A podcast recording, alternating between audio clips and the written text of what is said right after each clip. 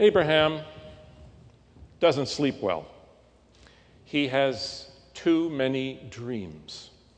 Dreams that make him unsettled in bed and restless on his feet. And it seems to get worse the older he gets. His wife Sarah just laughs at him. She always laughs at things she doesn't believe in, like dreams meaning something. A God starts to intrude on Abraham's dreams. He has never heard of this God, not one of the gods of Haran, not on the list his father, the idol distributor, used to keep on the wall behind his desk. This God makes heavy demands and huge promises. And Abraham feels compelled to respond to the demands and trust the promises. And one day, he gives most of his possessions away, gathers the essentials, his immediate family, Sarah, of course, who isn't laughing, and sets off for he knows not where. He gets discouraged along the way, but anytime he's down, there's always a dream and the promise that he will be the father of a great nation with more descendants than there are stars in the sky. How? Sarah's too old to bear children, and Abraham wasn't able to plant any seeds even when he and Sarah were young. So Sarah offers Abraham one of her household servants, Hagar. If the old man's so sure he will be a father, well, let's see what happens.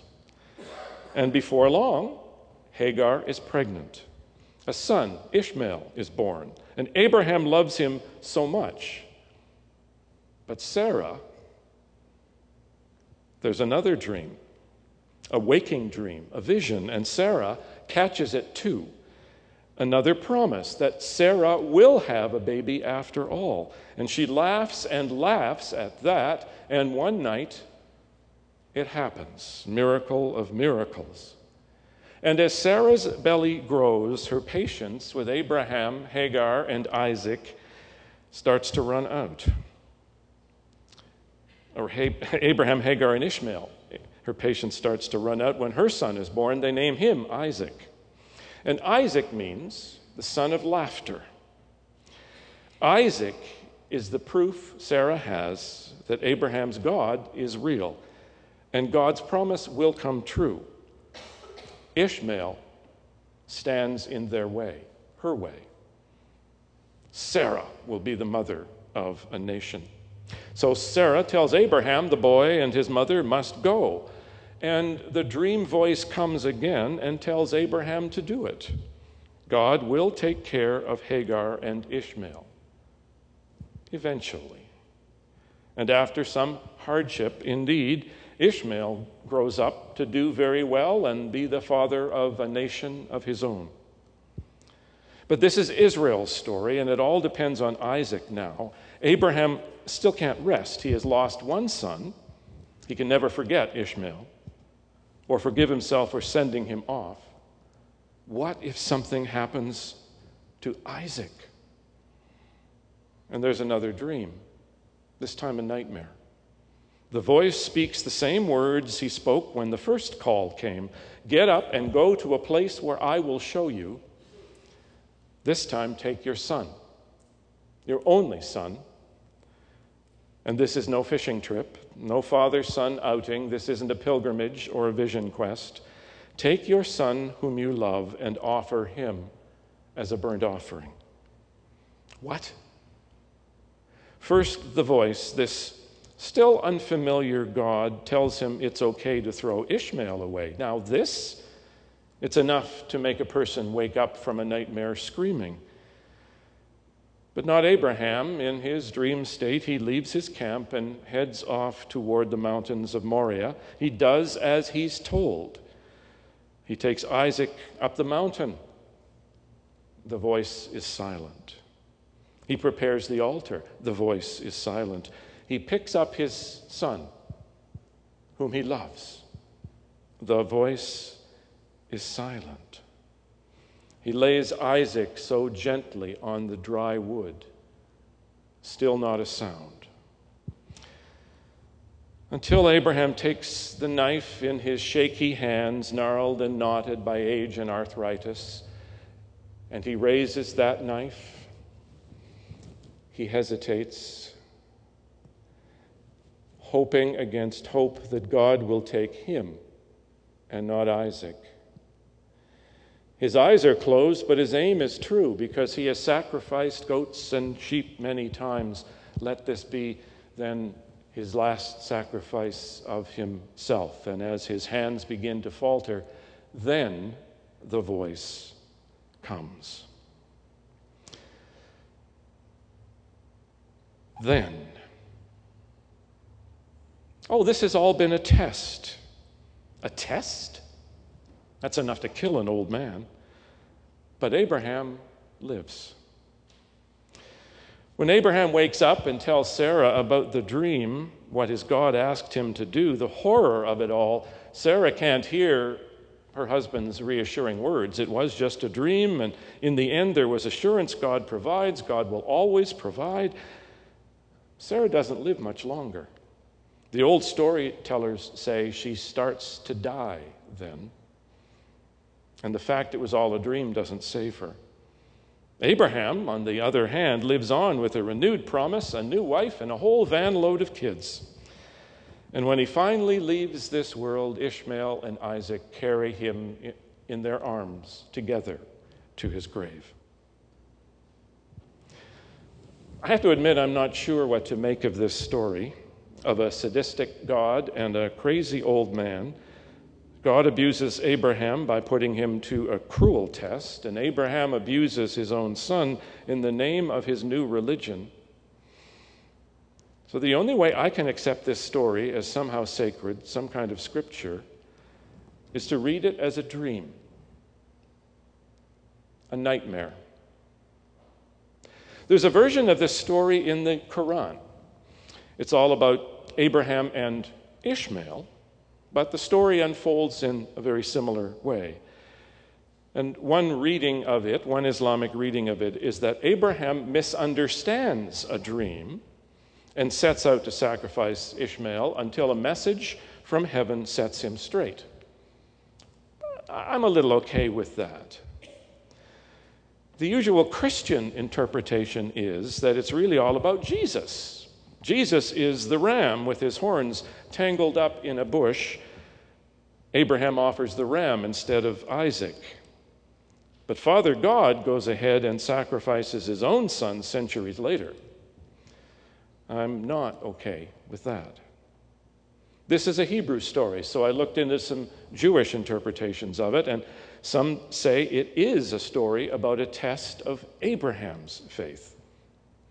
God tests Abraham to the max because he's Abraham, the father of all Jewish people. And faithful people, they say, faithful people are always running into tests and challenges, but thank God, nothing like this test. And many agree that this test points forward through the whole history of Israel, through all its struggles, through all its difficulties to the Holocaust of the 20th century.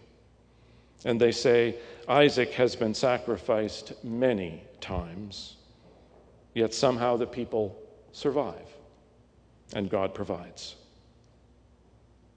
And some scholars say simply that this story was first told to remind Jews when their religion was still young that people who worship the God of Israel don't sacrifice children, not like the neighbors do. That people who follow Israel's God don't sacrifice human beings at all. Whatever it means, this is one of the most important stories about Abraham, and it's there every day in traditional Jewish morning prayers. Our Muslim neighbors, the Arabi family among them, recently celebrated what's sometimes called Big Eid, celebrating their version of the story and remembering that Abraham didn't sacrifice his son. So, what can we do with this story today? Well, first, just because we're Christians, we don't have to stuff Jesus into it to make meaning from it. We do that a lot when we don't understand parts of the Old Testament. A Christian philosopher, Soren Kierkegaard, wrote about this story a long time ago. And he found in the story a disturbing idea that ethics and religion are two different things. At least sometimes religion, what we believe and do together because we believe what we believe, calls us to do things that are, by our best human lights, unethical, just plain wrong. He coined a term for such times the, the, the teleological suspension of the ethical. There. Now, it's been a while since I, have given you a great, hairy theological term to chew over and try to remember at lunch on Sunday. There it is the teleological suspension of the ethical. So, parents and grandparents, the next time one of the kids wants to do something that you know is wrong and they should, they should know is wrong, but they say everyone's doing it, don't say, well, if everyone was jumping off a bridge, would you do it too? Say, this is not a time for the teleological suspension of the ethical. That'll stop them right away. Or the next time someone next time you're trying to make a left turn and someone darts out to start walking across the street when the orange countdown is running out, roll down your window and shout, Hey, I don't care where you're going, but it's not important enough for a teleological suspension of the ethical. That will really confuse them. Teleological means with an end in view, for a purpose and that there can be, at times, a purpose even greater than the good. When Hitler and the Nazis went to work trying to rid their world of Jews and gypsies and homosexuals and people of mixed race and the mentally challenged and on and on, many Christians in Europe agreed and cooperated.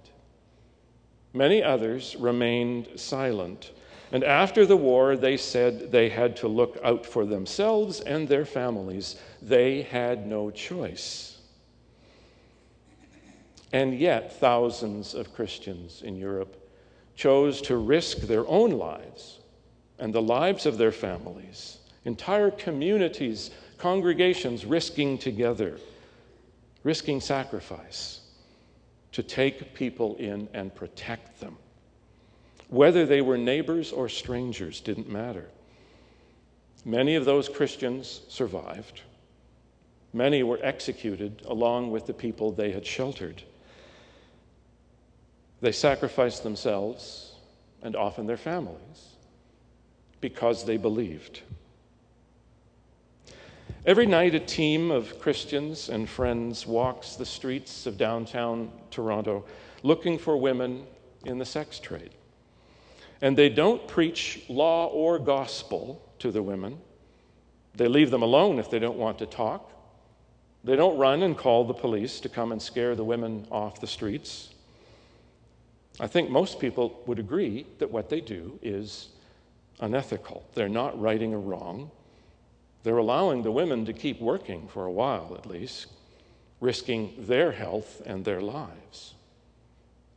But apparently, some Presbyterians in Toronto aren't concerned about ethics, at least in the case of Reverend Deborah Poor and Arise Ministry. And answering God's call so far, Arise has made a significant difference in the lives of a few women, and they have helped more to take the first steps away from one life toward a better life. Mostly, though, they offer friendship, comfort, conversation, a little break in a long night, a spark of hope, and a sign that somebody still believes they are real people. They take a risk. Pimps, Johns, and some of the women don't like what they do, but there's a reason they do it. They believe. Despite what the Genesis storytellers say, God doesn't test our faith, but it also seems God doesn't rescue us from every circumstance that tests and stretches our faith. But God can, and sometimes does, call us to do things that our guts and our neighbors might tell us are wrong. And sometimes we have to reevaluate our own sense of what's ethical in order to serve God and God's people.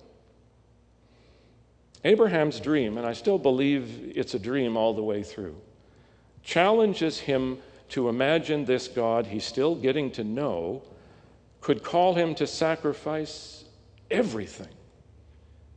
Then he wakes up and remembers that the God who calls him always provides and will never leave him alone.